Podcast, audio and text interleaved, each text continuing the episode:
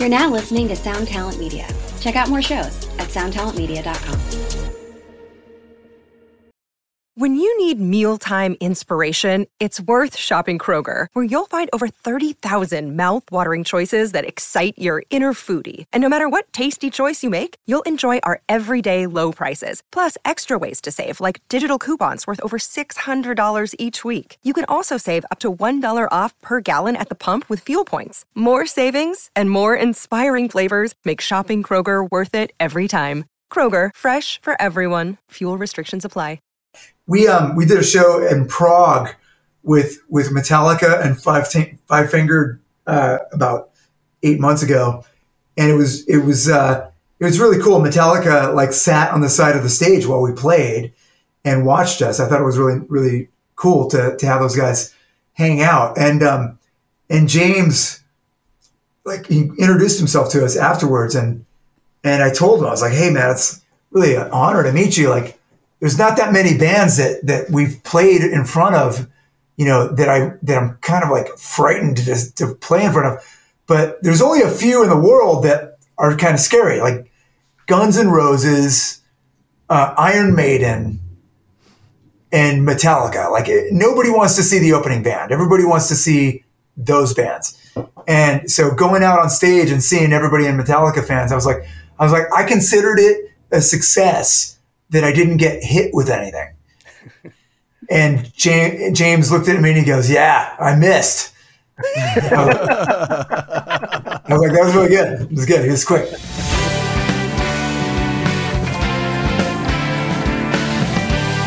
Ladies and gentlemen, my name is Benny Goodman, the neurotic guitarist, and I'm here with my cohorts, compatriots, Siobhan Cronin and Cory Peza. How are you guys? Great. great. I'm excited. This is a very visual episode, as always, because this week we have our good friend, not to steal your intro, but we have Satchel back on from Steel Panther, one of our most popular guests. Uh, I so didn't have to excited. lie by saying that he's like my favorite guest ever, because we say that to a lot of people, but in this case, for this episode, he's definitely our favorite guest ever. Satchel from Steel Panther. Satchel, how are you? I feel like a hundred dollars. In this economy. What's that even worth now? Yeah, I know. Uh, you guys, am I in? Can people see me? I mean, I, I don't even know if I was picking my nose a second ago. Well, you look great doing it. So, for anyone that's listening to the audio podcast, tune into the video on YouTube. I think picking, we should make picking our noses like a totally acceptable. Don't you think? Who says it isn't? It is for me. I do it all the time. I, you know, it's uncomfortable to have boogers in your nose, but people are still very judgmental of that kind of shit. And it's, it's really lame. I think it should be made. I think we should have, you know, presidents and not that anybody looks up to the president anymore, I guess, but, uh, you know, foreign dignitaries. People should be picking their nose on TV all the time. Game show hosts, all that shit growing up skiing, my dad had stalactites hanging from his like 70s porn stash. Said, I just wish, I just wished he would just pick at that in front of me just to let me know that he knew he knew that that existed. I mean, you, you know what I'm talking about back in the in the 80s, just going skiing and you just you had the stalag is it stalagmites or stalactites of just boogers just hanging from your stalactites from the mustache, stalagmites from the beard. It, okay, it that's right. Depends on the Did side, stalagmites go up? Sure, I think so. it's it's really hard to remember. I'll, I do know that you never eat soggy waffles and every good boy does fine, right? That's all lies, by the way, because you can totally eat soggy waffles, and not every good boy does fine. That's a fucking, it's a lie told us by the establishment to get us to remember things that Siobhan just got it. She's like, "Oh, that's well." Musical. No, I, I, got the "Every Good Boy Does Fine" from the lines on the treble clef. But what's the soggy waffles referring it's, to? It's the uh, it's north, east, southwest. Ah, okay, okay, okay. Right? For people that forget what? Why do you need to be reminded of how to remember that? Yeah, people, well, this is before people had GPS on on oh. them all the time. Kids, right. you know, anybody. When I say kids, I mean anybody under fifty. Kids right. don't remember this shit. I mean, I used to have a compass to get to school, and I used to ride a, a Velociraptor to school. A lot of people don't remember. Back in the prehistoric age. Yeah, it was a different time back then. But kids don't remember anything now. I mean, because they have TikTok and it's like you only have to be like in the present for 10 seconds and not remember anything. So, I mean, people don't have to remember anything. So they go on Google and then Google goes, hey, what, what kind of uh, bullshit should we teach these kids? You know, let's, tell them Kip Winger was a, a president, the president of France in 1782 or so. I don't know. But come on, in the defense of Kip Winger and France, it's kind of an accurate uh, statement. Like he he's very dignitary. Like Kip Winger is a, a full blown composer. I wouldn't be surprised if he has like the the Beethoven like sashy shirts like Yngwie at home because Kip kisses above my head. Did I tell you Winger is going on tour with us? That's amazing. Yeah, they're they're going to England with us, and uh, it's going to be great. We love we love Winger, and and they're a great band. Have you, I don't know if you guys have ever seen Winger, but it's I have that- not. Yeah, dude. Reb Beach. Fuck Reb, yeah. yeah, Reb's gr- great. They're all great players, and and uh, I'm not. I know Reb's still in the band. I'm pretty sure Reb's still in the band. Let's- What? Who else would be play? Would, would be like Paul Short, the guy, the drummer, the guitar, uh, keyboard guy, be playing instead of Reb. I mean, how can you replace Reb and Winger? I can understand in Whitesnake since he's like the seventy third dude. It's like, is it Yeah. Doug Aldrich? Is it Mickey Moody? Is it like John Sykes? Is it Reb Beach? Because that's just David Coverdale because he's gluttonous. But in Winger, there can only be one, and that's yeah, Reb really. Beach. He's he is he's a huge part of Winger for sure, and and uh, I don't know who who you would get to do all the uh, tapping licks that he did so well in that band. So when is the Europe or the UK or whatever the tour is that you're talking about? When is that happening? I think we're going over there with Winger in May, which should be Okay. awesome. And uh, you know, we haven't done we haven't done a uh, a headlining tour in the UK since uh, before they uh, started the uh, one world government and locked everybody down into uh, oblivion. So, but, Right. we're, but we're looking forward to. We've we've gone back and we did Download Festival uh, in two, in 2022, but that was all we did in England for the last three years. So. How do you feel about British fans, like like versus your US? I hate fans? them all. No, I'm kidding. They're great. No, they're great. I mean, they're, they're great. I mean, they're definitely. Um, I mean, they're really sweet people. They're they're really. I think they have to be because you know they're not very good looking. No, I'm kidding. no, they're, no, they're they're they're all great. Some some of them. I'm surprised. I was expected all English people to look like Benny Hill at one point. and uh, so every once in a while I'll see a girl. I'm like, fuck, I would totally fuck this English girl, and then she smiles and her teeth are all fucked up.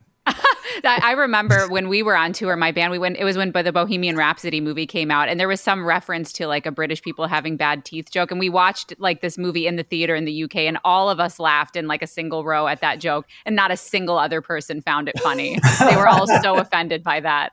And I was just like, wow, we Yeah. really are in a different place. They've got a good sense of humor, though. They, I mean, like, like I remember one time we we were touring Europe and and we went. Uh, we got to the UK after being, you know, in France and Germany and places like that, and you know, everybody speaks English in and uh, in the UK. And the first thing I said on on stage, I was like, "Oh man, I'm so fucking glad we're here." In the fucking UK where everybody speaks American. and like the whole fucking place went boo, boo. And um, and then I said, "You guys are just pissed because we won the war," and it was great. They, Oh just, they all laughed and they kept going with it. It was great. What a great way to start a show. It was. I, I got I got got them on, on their grumpy side, but they but they were ready to have fun, so it didn't fucking matter. I figure if you get pissed at that, then you shouldn't be at a Steel Panther show. Steel Panther. just before we get too far, we got to talk about this because you guys just dropped uh, a new track on uh, Valentine's Day. Yeah, well, it's it's a, a great song and it's a great video. It's off our new record. We have a record coming out in uh, Do not watch it at work. Yeah, or do watch it at work if you don't like your job. Um, If it's, your job's uh, onlyfans.com slash satchel. yeah, which is like ninety percent of the girls under thirty at this point. Um, listen, uh, uh, so so we it's called Friends with Benefits. It's off our, our new record on the prowl, and um, it's it's pretty self-explanatory. It's about friends with benefits, and and um, I you know it's it's interesting. Uh, I mean, I tend to write songs sometimes, and I go, "Oh, this is a great title for a song," and then somebody points out later after the song is out, they'll go, "This doesn't sound like a friends with benefits situation. This sounds more like a man and a hooker." you know?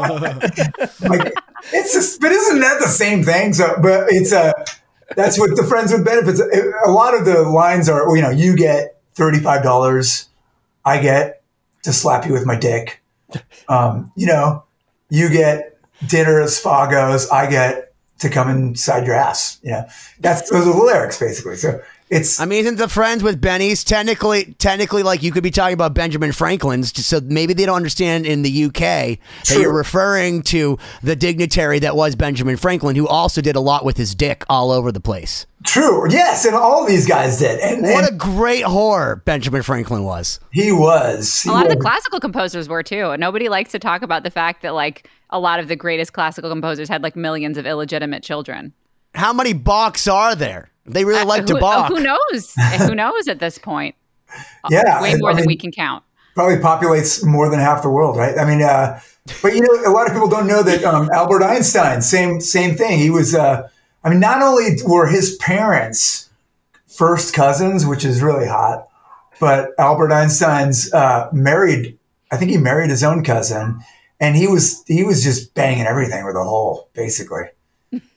So I, w- I was surprised that you would- that that was what you went for with Albert Einstein, considering he made a whole list for his wife of "Do not Whole talk to list. me." Yeah, did, have you not looked at this? Like not Fran's list, but there was Oh. a list of like, "Do not talk to me if I'm working. Just leave my dinner. Do not expect sex oh. of me."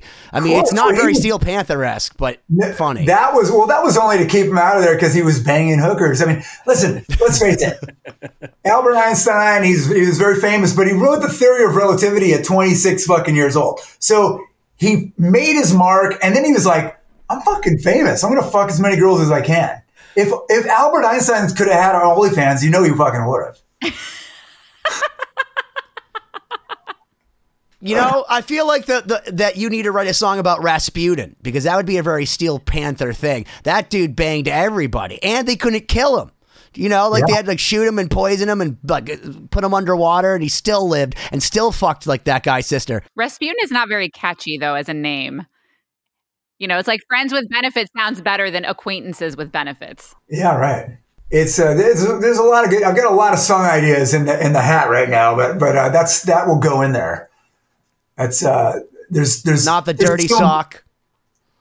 the dirty sock. Well, I don't. I don't well, instead of the hat, you know, maybe it'll actually make an album if it's in the dirty sock.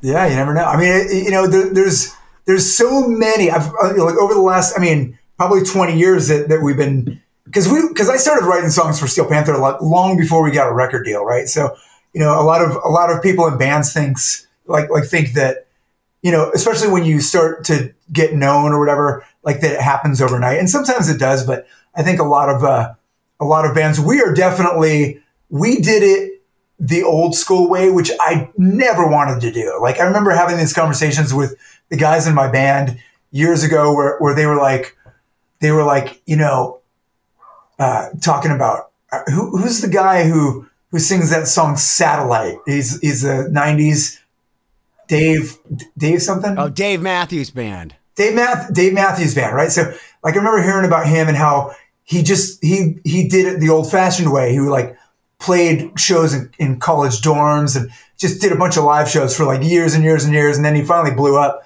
And um, I was like, God, I don't want to fucking do that. That sounds miserable. like fucking just play like pa- backyard parties and but that's basically what we ended up doing. We just did small clubs like forever, and then we you know did the Sunset Strip forever and ever and ever. And then eventually, like after like 15 years of doing live shows, somebody said, "Hey, we should give you guys a record deal." And we were already like way too old to give a shit at that point, so we were like, "Fuck it, we'll just take it." But I had already written a bunch of songs at that point. I, we were already selling CDs out of the trunk of our car, and um, a lot of people don't know that about about us. But we were like, we were basically like, "Shit, let's just do bitchin' songs about fucking old people in the ass." and um, we'll sell it to the audience. They'll love that shit. So it was funny because we sold. I remember we were playing the Viper Room and we started selling uh, selling CDs from the st- stage, and we had a box of CDs and we literally sold them to the audience. And the first night we sold like 300 CDs, and we were we were like, "This is gonna be amazing. We're gonna get rich." And the, and the next week we. We had a box of CDs and everybody was the same people in the crowd. Nobody bought a CD. I was like, fuck, we already sold out. This sucks. Like we're not gonna we're not gonna sell anymore. It does go to say that Steel Panther does have the most allegiant fans, though. You know, You know, we we uh, the whole goal when we first started playing was let's just do whatever we can to get people to come back every week. So if you know if we have to have two girls with one cup on stage, we will. Fuck it, you know. Oh God, I have Yeah. PTSD from What- seeing that movie or Whatever video. it takes, Siobhan. Whatever it takes, you know. It, it definitely triggers you. That's for Did sure. did you watch it? I was like, eh, eh, like inadvertently forced to watch it in college. I just remember, like, I just got to a certain point, and I was like, I, I don't need to know anymore. But forever after, it doesn't even matter because I just know what it is, and I can't even hear about it. Well, inadvertently, you watched it by so that, that's kind of a rapey situation. If somebody made you watch that, like, and you weren't ready for it, that was it like Clockwork Orange? Did someone sit you down like Stanley Kubrick with your like the things on your eyes, and you're like, you must watch girls shit on each other? But it's one of those situations where it's like everybody's talking about it, so you're so curious about it, and it's like you know that you probably don't need to watch this, and you probably shouldn't watch this, and your life will be much better if you don't watch this. But you can't resist the fact that like you need to know. just like a Joe Biden speech. I'm sorry. Did I say that out loud? Dude, listen, I gotta tell you, I, I try to stay like completely out of like the media. I haven't heard anything about that guy. What a wonderful way. Like he's he doesn't even exist. Like I didn't even know we had a president. I walked outside, took my dog down the street, and like the first I knew we had a president, I'll, the last I remember him, he was walking into a garden somewhere, and they're just like, "Where's he going?" And they're like, "I don't know." That was it. That was Joe, just right off into the sunset. It's it's fucking fascinating. It's really amazing watching like the way the media covers him compared to the way the media covered Donald Trump. Right, so it's just very very different. So I'll just leave it at that. It's very very different. Yeah. But, uh, but yeah, it's definitely a little bit like watching two girls with one cup. You know, you can't stop watching it. You just the fuck am I Well, I watching it? stopped, but I saw more than enough to uh, affect me forever. Well, I, st- I, I stopped with about four seconds left in the video. Listen, it must have gone viral for a reason. So clearly, you know your you know the audience. So I know this is why. I mean, I can't understand why all my own shit eating vid- videos haven't gone viral at this point. Because you weren't the first to do it. That's the problem. Nobody wants to watch a seventy-year-old man eat his own turds. What's wrong with people There's a market for that somewhere. in Germany? I want to ask you, uh, and I, I was just you know browsing the headlines for you know the recent Steel Panther news, and uh, I also come across this tidbit about you guys have an app now. It's just a dating app where the where the people are real and not like. I mean, I look at. Have you been on Tinder lately?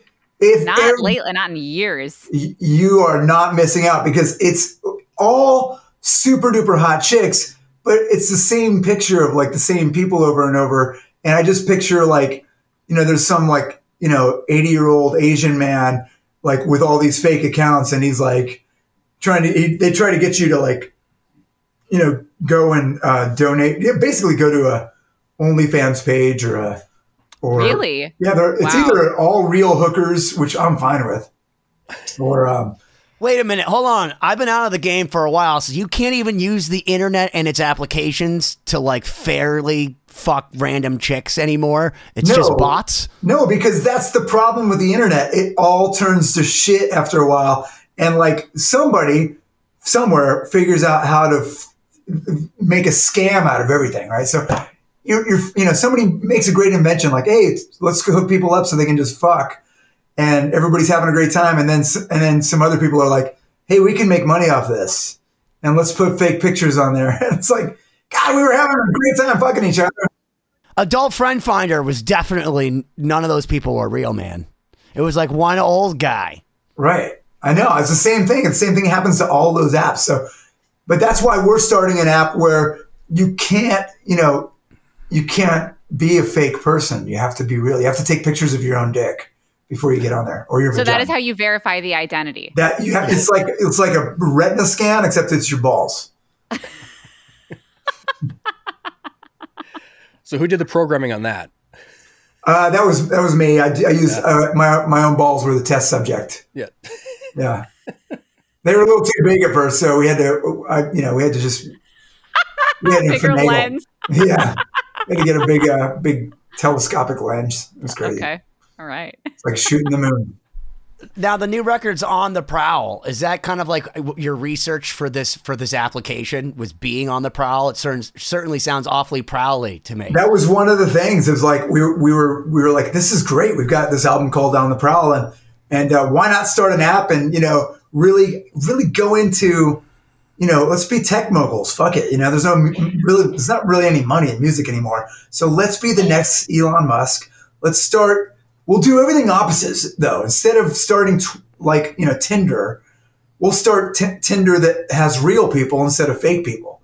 And then you know in, in, instead of uh, you know starting a, a, our own SpaceX, we'll start a company that that you know doesn't just grift off the government. We actually like really do send people to space, and we don't just talk about it. And then and then instead of making electric cars we'll just make like Ford F one fifties that are all gas, and they they don't even like run on gas. They just run on like uh like hamburgers. You put hamburgers in the engine, and it fucking burns hamburgers and uh and unwanted children.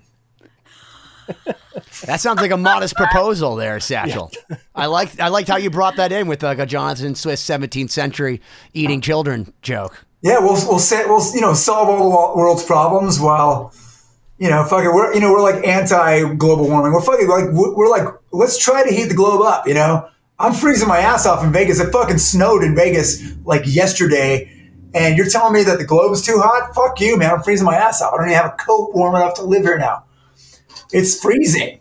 It was negative 23 in Boston the other day. I took my dog out and I was yeah, like, this is, it, what the fuck is this? You killed your dog because he was too yeah, I, I, I, did kill my, I did kill my dog. It, he wasn't too cold. I just left him outside, and then he got too cold. I almost killed my dog because he was too cold, and then I figured out that he was just shivering because he was trying to get sympathy for a snack, Aww. and he almost got a bull in the head. I was like, "Hey, next time, don't fake it," you know. well, speaking of companies w- wanting to make money on things, I'm curious. This will be a fun question. We were talking about Google. What you know how they target you? You know they follow what you're doing. You get targeted ads. What do your Google targeted ads look like? Oh, mine, mine are usually just like hookers and dildos and cocaine and shit.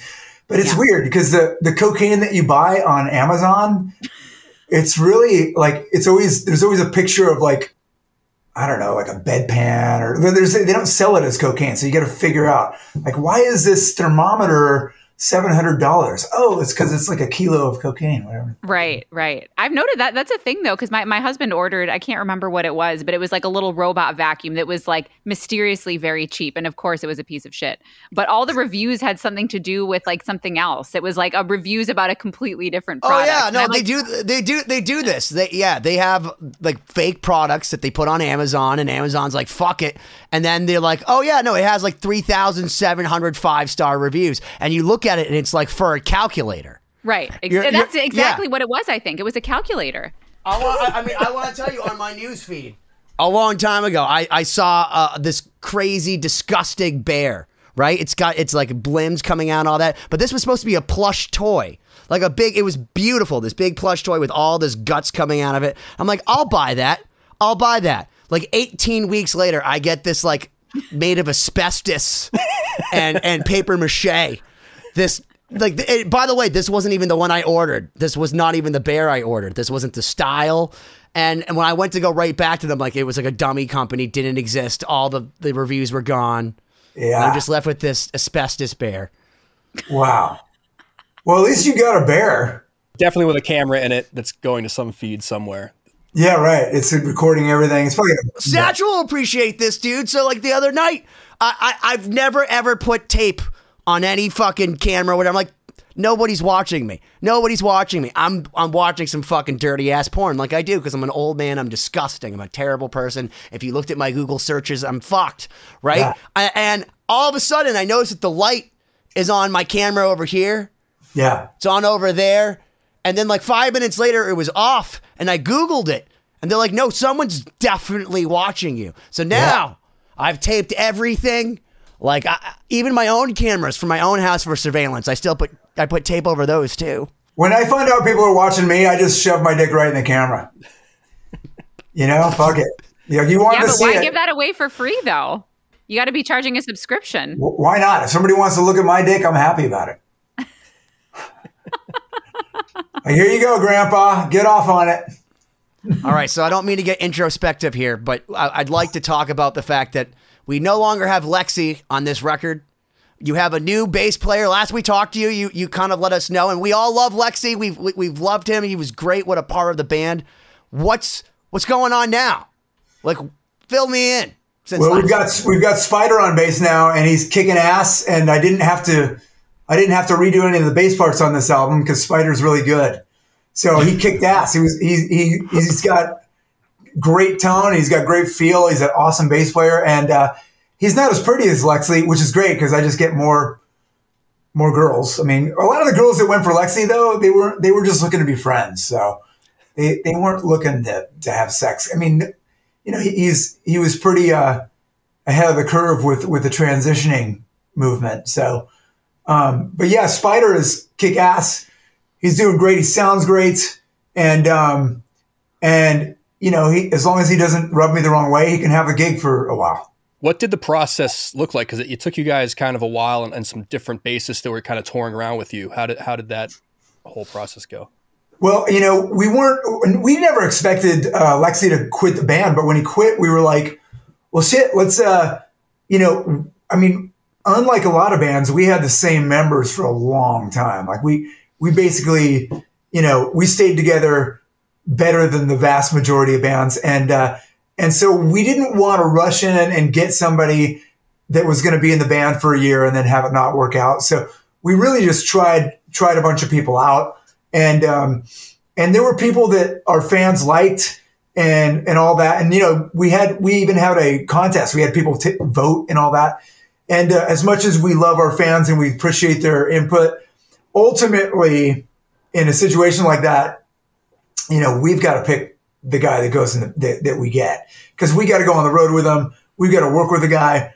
And um and for Spyder it was uh it was kind of a no-brainer because we've known him for many many years and uh, and and we've played with him. He's a great player. He's a super cool guy. Um, and and it's kind of like an old you know pair of socks with some holes in it. You know you know you Yeah. you want to throw the socks away but they fit good and and and they look cool with your sneakers. And uh, you know they're beat they're about to they're about to be thrown in the trash. And that's, that's how we feel about Spyder. He's like he's he's knocking on death's door. He's really not in his prime but but uh, you know we're going to keep him along until he until he has a heart attack or something. So fuck it Well, speaking of staying together, I this is making me think. I don't know if anyone here saw that the documentary on Netflix that was about Metallica when they were doing the Saint Anger uh, album and how they were going through therapy and all this stuff. I feel like Steel Panther needs a documentary like in that style. I feel like that's very much on brand for you guys. Do you see that ever happening? Like doing some sort of movie? You know, we we've talked a lot about uh, about different shows, about TV shows. We've had people, we've pitched shows. We've had many many people involved with us. Uh, there are people that want to do like uh, like a, a real documentary, like real be- behind the music kind of thing, and and really get to know the people behind uh, behind you know the band. You know who's really like doing what and, and who we are and all that. And um, you know maybe at some point we, we will do something like that, but. I mean, personally, um, I feel like uh, our fans really just want to party right now, and we're going to party as hard as we can until you know. Really, I think once you know, once we all start dying, you know, I'll just like I'll capitalize and I'll I'll give all the dirt on everybody, and I'll just keep all the money for myself. Tell everybody about you know about about our, our singer and our drummer and, and Spyder and and Lexxi. I'll give all the secrets away and I'll just show pictures of them naked with like, you know, in hotel rooms and, and, you know, I'll just, I'll just keep all the money for myself because they'll be dead. Of course. Yeah. It'll be great. Yeah, it's like the the Pam and Tommy Lee sex tape. Yeah. Just steal it and d- distribute it. Yeah. Why not? I, I have to know because listen, I know deep down inside that you, like everybody who was born eh, or alive during the '80s, what's what's your feeling on the new Metallica? Like, am- how am I supposed to feel about this? Because I so I sort of like it. It kind of has a whiplashy vibe, but then the second single sort of let me down. So I don't. How am I supposed to feel, Satchel? Well, You know what? I can't tell you, Benny, how you're supposed to feel, but I can tell you how I feel. I Okay. I, I liked the first single a lot, and actually, I liked the second one too. I thought I thought it was pretty cool, and it did. It, it had it gave me it gave me vibes of like early Metallica, and the tone tones were really cool, and and uh, and it was simple, and uh, I liked it, man. I mean, I mean, I I wasn't expecting to like it to be honest with you, and and uh, but I was really pleased to to dig it, and um, it actually inspired me. It was like, okay, cool, that's that's rad. I'm I'm really glad. We um we did a show in Prague with with Metallica and Five Tin- Five Finger uh, about eight months ago, and it was it was uh, it was really cool. Metallica like sat on the side of the stage while we played and watched us. I thought it was really really cool to to have those guys hang out and um and James like he introduced himself to us afterwards and and I told him I was like hey man it's really an honor to meet you like there's not that many bands that that we've played in front of you know that I that I'm kind of like frightened to to play in front of but there's only a few in the world that are kind of scary like Guns N' Roses uh, Iron Maiden and Metallica. Like nobody wants to see the opening band. Everybody wants to see those bands. And so going out on stage and seeing everybody in Metallica fans, I was like, I was like, I considered it a success that I didn't get hit with anything. And James, James looked at me and he goes, "Yeah, I missed." I was like, "That was really good. It was good. It was quick."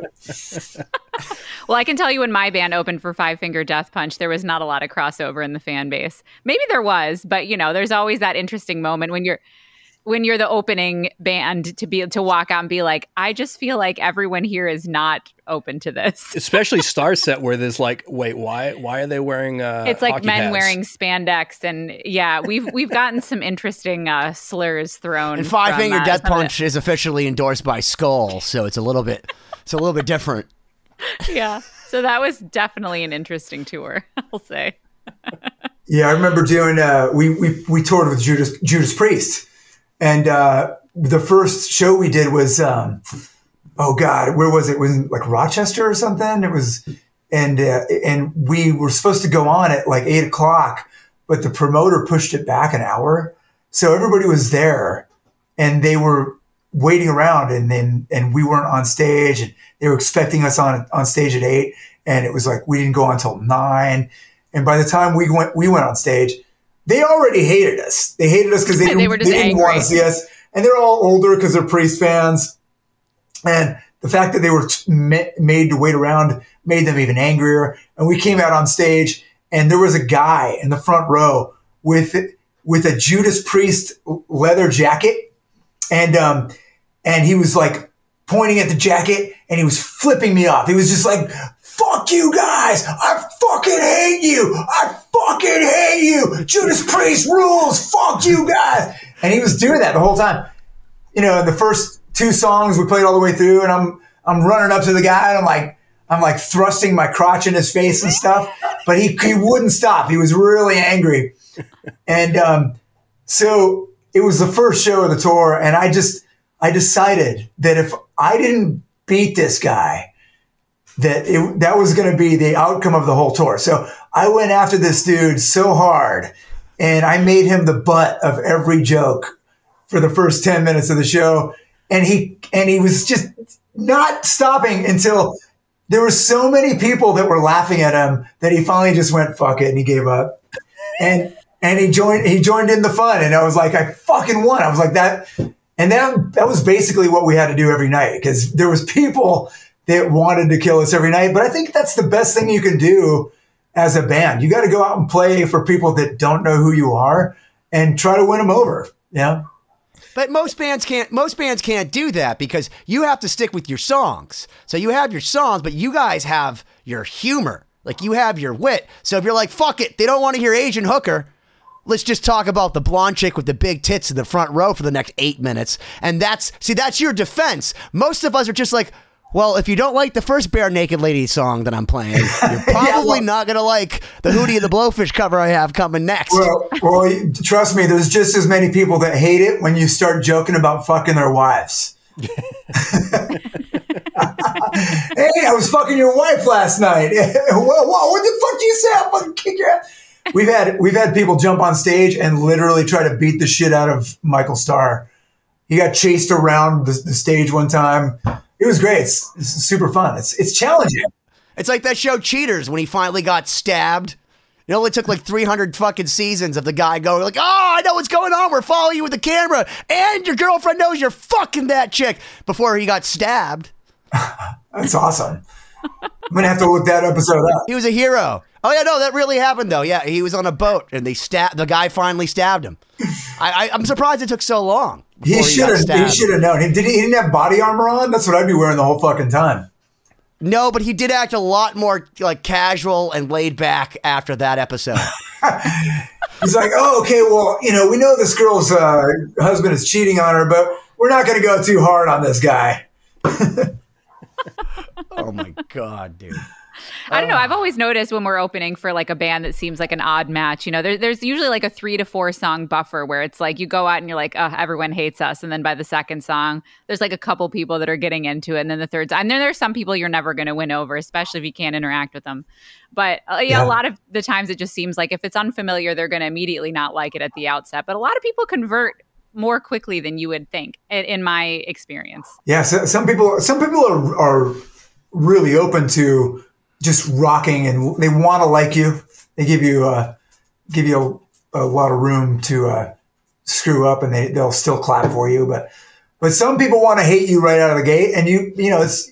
I think it's a good. I think it's a good experience playing for people that that just don't care. We we played we played with uh we toured with Stone Sour, and um, we were opening up for them for a while. I remember there was this one show uh, where there was this girl who brought a book.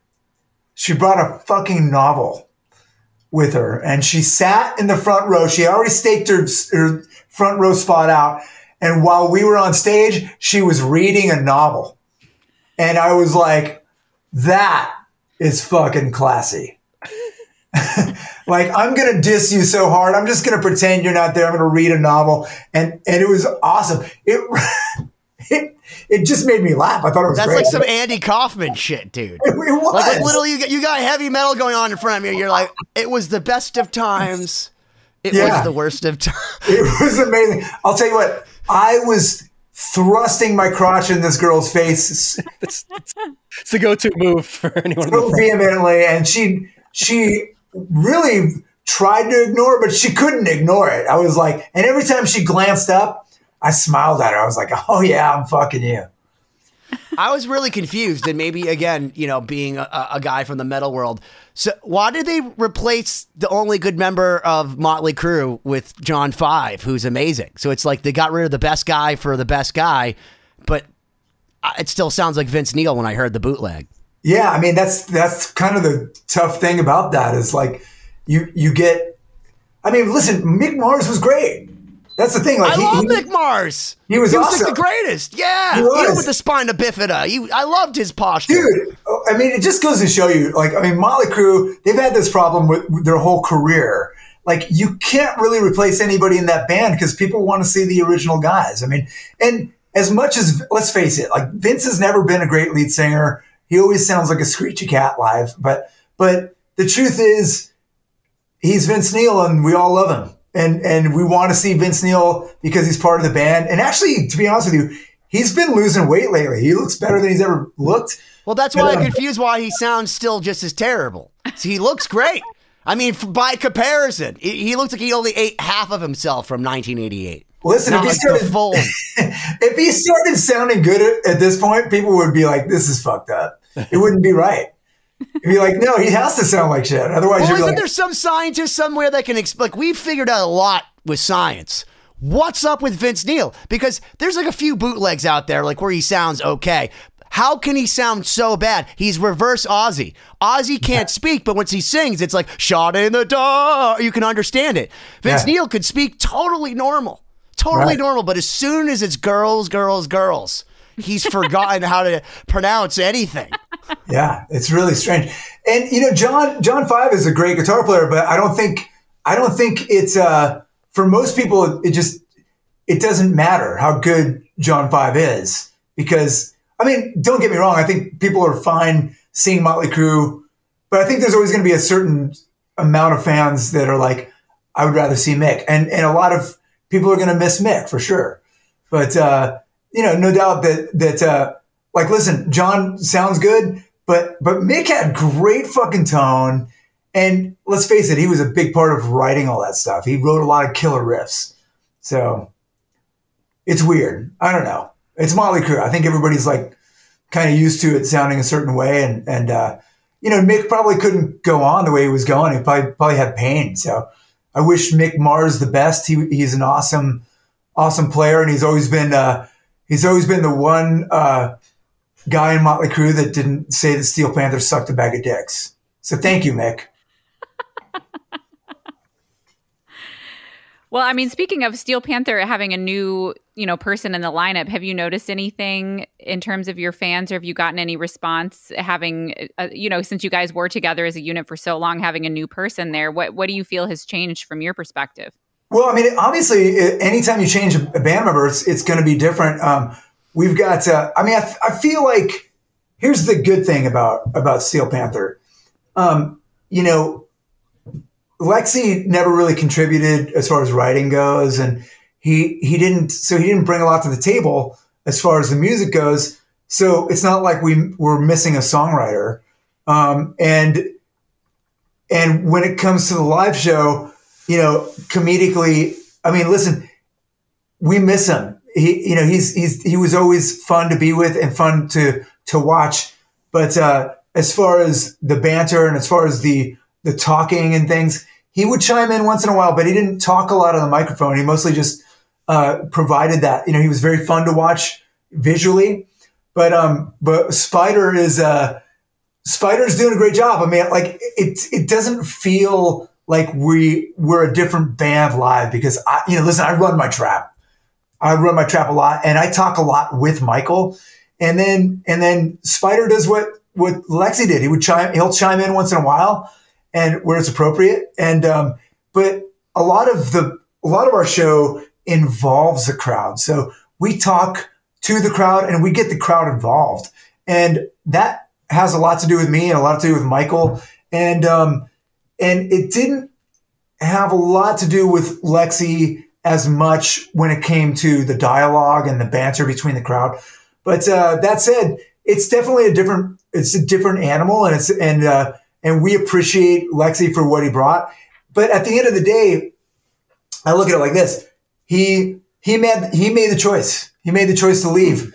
And if our fans are if our fans um, listen, and if you're a Steel Panther fan and you love Lexxi Foxx and you feel like the band's never going to be the same without Lexxi Foxx and you don't want to watch it, that's your prerogative. You can leave and stop being a fan but we're out there and I feel like our shows are just as much fun as they as they ever were. And not only do we sound better than we've ever sounded, but but the the party is just as much fun and it's and we've got a new record out and and I think it's proof that we are continuing to be creative and and be fun and we're to go we're to keep touring until until the next pandemic hits, you know what I'm saying? I think it's I think it's really hilarious that people are upset about the bass thing. I mean, if we look about like in the annals of rock in, in history, how big of a deal losing a bass player versus like, I don't know, Pantera's touring with Zakk Wylde and Charlie, which by the way, I, I love Pantera and I love the music and I'm glad that they're going around. But again, it's, you know, it's the same thought process as having Joe Satriani play Van Halen, calling it Van Halen, yeah. you know? Uh, meanwhile, yeah. you're the songwriter. Like, I mean, you, and you're with three of the four guys, and it's like, oh, how could they ever be the same? And it's like, it gives you perspective in this world. Yeah, well, I mean, it, it, obviously, you know, Steel Panther, we're, we're, more than we are more than uh, just the songs or just the you know any one guy. Uh, you know, but but you're right. I mean, we've still got the same songwriter. We've still got the same singer. I think that's really important. The singer is a very important part of the band. Um, but we, um, but we never chose to have Lexxi leave. So I, I, look at it like this: if you're a fan of the band, you you have choice to either continue to support the band or not. Um, if somebody chooses to leave the band, you know, that's that's their choice. I mean, it, it's uh, I I feel bad for. I mean, there's there's people out there that have said, you know, that it's you know that we that we fired him or we made him we forced him out of the band. That's all bullshit. Um, he left of his own accord and, and he didn't want to be in the band anymore. And I'll be honest with you, that that bummed me out. If you want, if you quit the band, you know, there there's no way back in. You know, and, and a lot of people are like, bring back Lexxi, bring back Lexxi. It's not my listen, he quit the band, and as far as I'm concerned, we're moving on without Lexxi Foxx. He'll never be a part of the band again. Sorry to say that if you're a fan of Steel Panther, if you're if you're hoping that Lexxi is coming back, he will never come back to the band. That's cat's out of the bag. He's he's not coming back, and it's got nothing to do with him. It's got to do with uh, with us as a band and and me as a guy. I don't I don't. That's like a, a girl fucking my best friend and then and then going, hey, let's get back together. No, I'm sorry. I mean, I don't really care if she fucks my best friend, but I mean, if she, um, you know, that's similar. You know what I'm trying to say? Sure, yeah. I mean, Yeah. listen, you got a band. We built this band from scratch and took it from playing gigs for a hundred bucks a night to for to doing Wembley Arena and and uh, and and if you do that and then somebody just quits out of the blue and says "fuck you," I'm out, then that's his choice. But I'm not. Is that is that how it happened though? I mean, can we talk about that? Because I mean, I I, I love you guys. How how did you find out that Lexxi was like for real out? You know, it's Oh, four he, just- years. he, he left. He didn't. He didn't. He didn't. oh, He he made a choice. He didn't write a letter. He didn't say goodbye. He just said, "I'm out." And it and it was.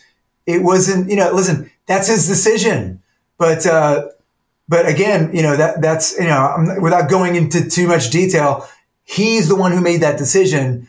And you know the fans. I I feel like the fans need to know that because there there are fans that are like you know, I've seen pe- people post things like, you know, you know, Steel Panther's being run by by a, a manager, and the manager made uh, made Lexxi like quit the band. Like that's all. Whoever's telling you that is an idiot. Like Steel Panther is only run by the four guys that were in the band, and we have always made dis- made decisions. We are more of a band than any band out there. We've always made decisions together. We've always given everybody ample opportunity to chime in about every situation, whether it was a whether it was a fucking contract to play at one club, or whether it was a tour, or whether it was a song lyric. Anything that's ever gone down, everybody always has their their say. And um, but you know, so nobody, nobody, there's no outside entity that could come into this band and say and and take over our band. That doesn't happen. Do we have people that help run our social media? Absolutely. But we have we have the ultimate say on all that shit. So if somebody rubs us the wrong way, they get fired. But that said, we didn't fire Lexxi Foxx because we valued him as a equal member of the band. He quit. He quit the band, and and it wasn't, uh, you know, again, it wasn't it wasn't something we wanted, but he he quit. So, um, but when you quit, to me, that that's that's you know that's where I draw the line. Like I can't go back. Can't I can't go backwards. Like I'm not I'm not going to be cheap trick. Can't do it. Sorry. that sounds like he drew a line in the sand. Like I mean, when your brothers in a band.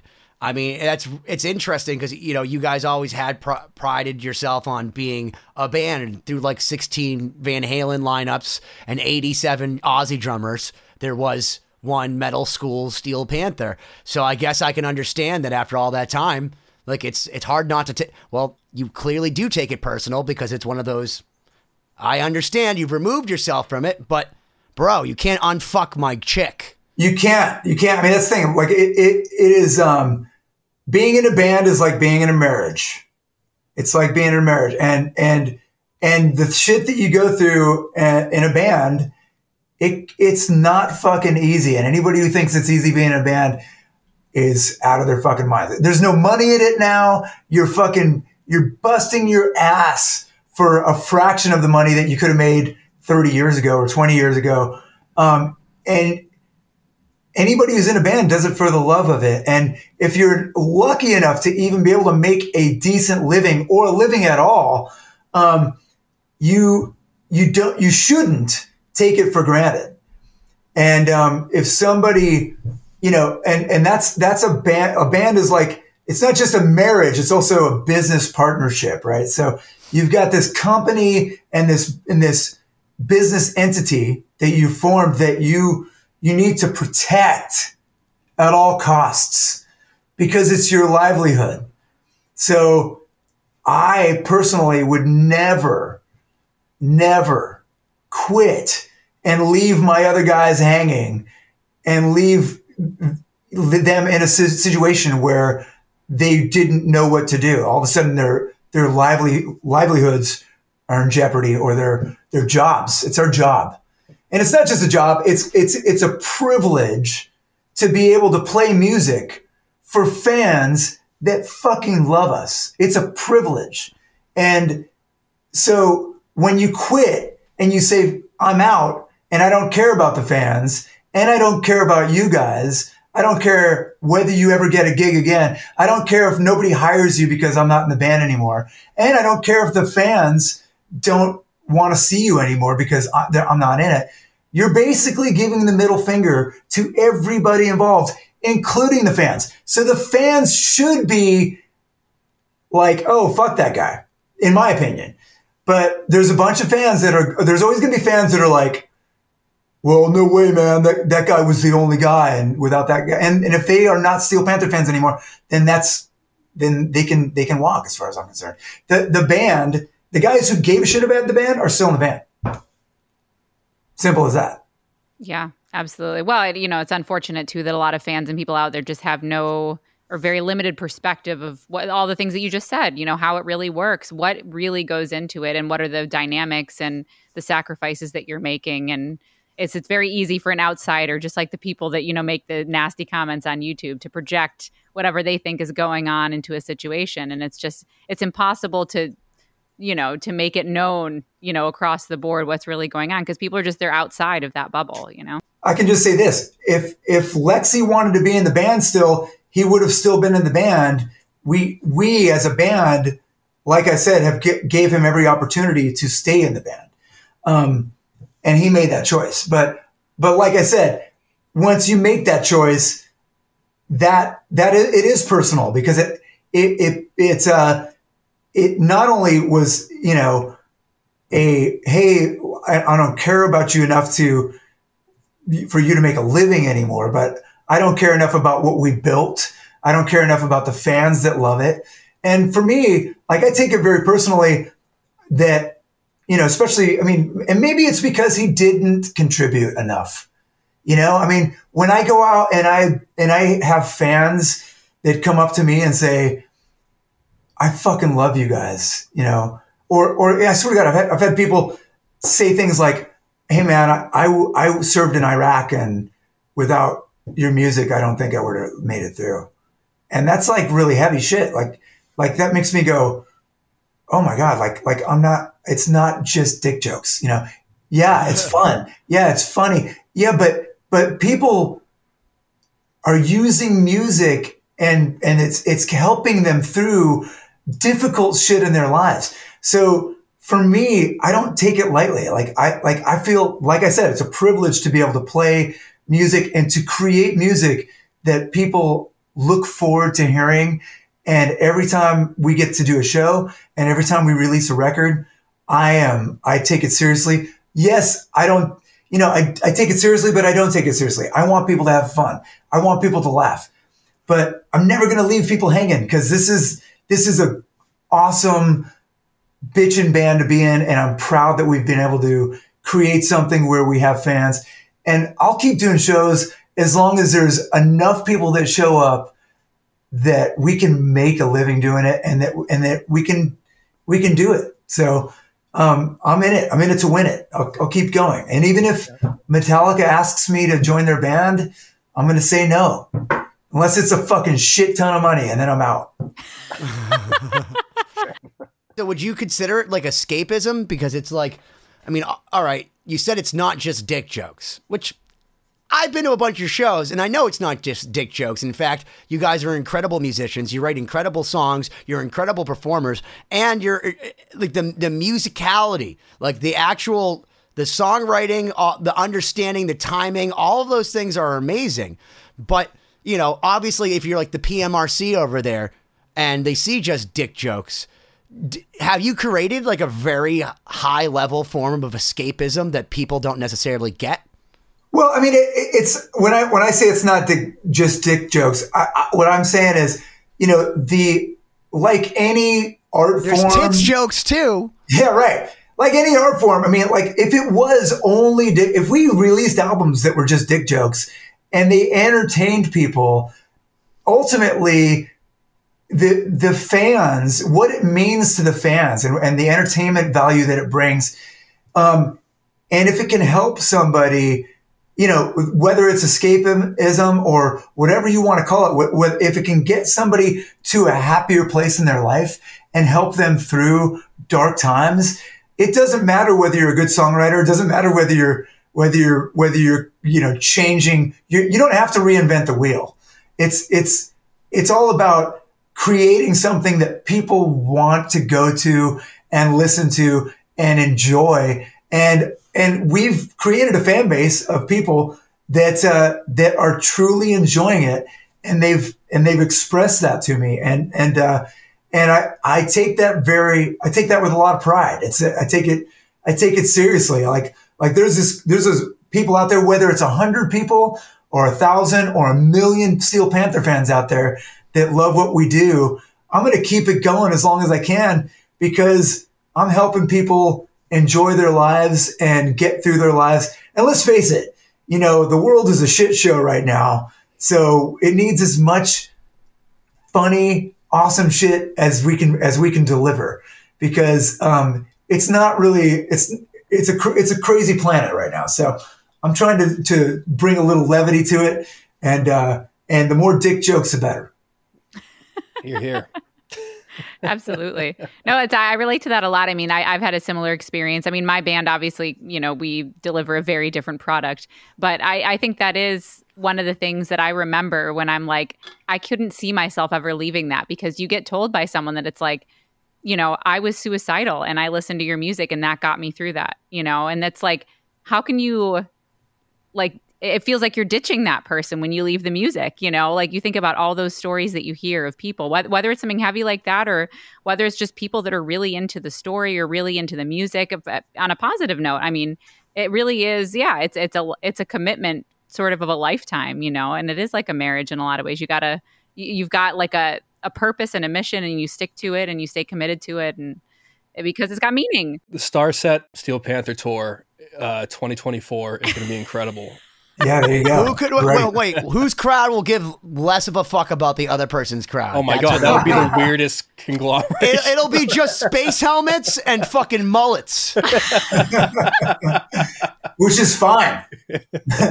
I've seen Stranger Things. And also, I'll say about our fans. So one thing I love about them is they are all super inclusive and like open minded. So I can't imagine any Starset fan like looking at a fan of another band and being like, "Oh, I don't like this person." They're all like, "Oh no, we're all a big team." It's it's a very very inclusive community, at least amongst our fans. And I feel like with you as well. They wear spandex too, just different type of spandex. Yeah, Yeah. Our, our fans are the same way. We we have a lot of bands tour with us that are that are different, and uh, and our fans are usually really open. They're, they're I mean, listen, they're all they're, they're there to have a good time.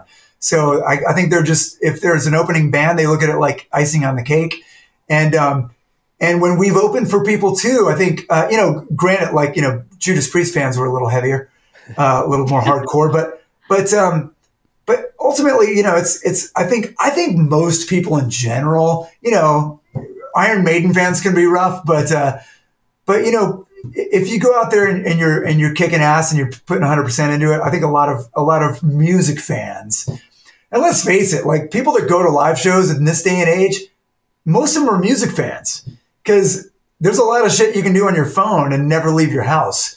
Um, that's why I think it's really important to be a musician and go out and do gigs and and and you know bring bring new people into it like show them what what they're missing you know yeah.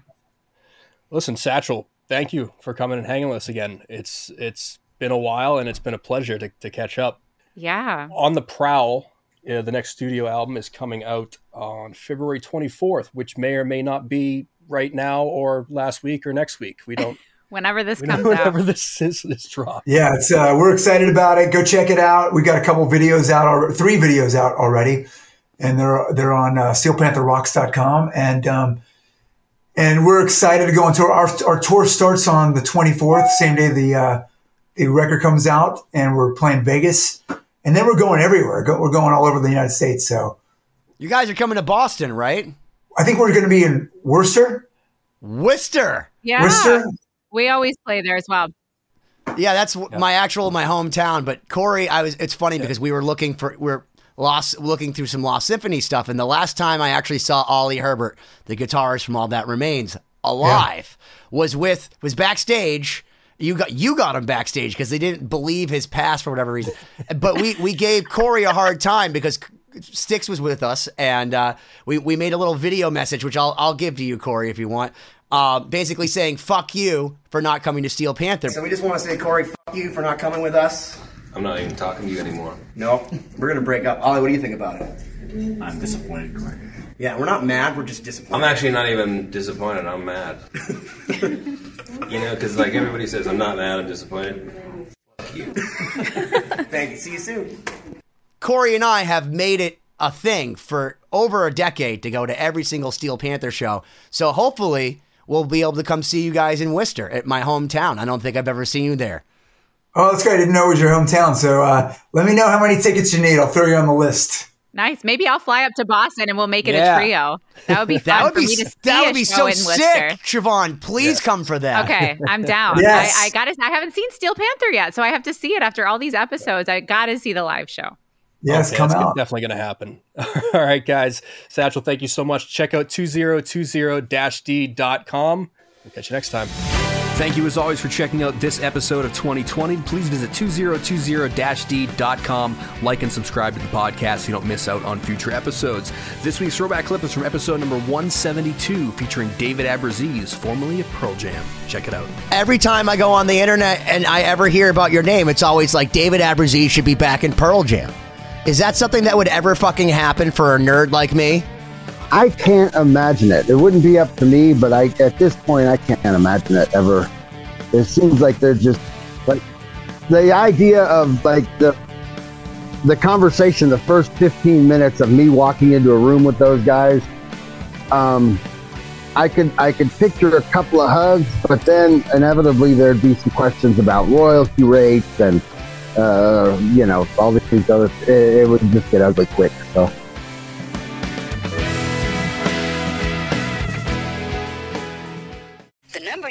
Reached is 100.7 WMMS. It wasn't just a radio station, it was a lifestyle. Cleveland is, is a rock and roll city for sure. Get down! The Wrath of the Buzzard. WMMS.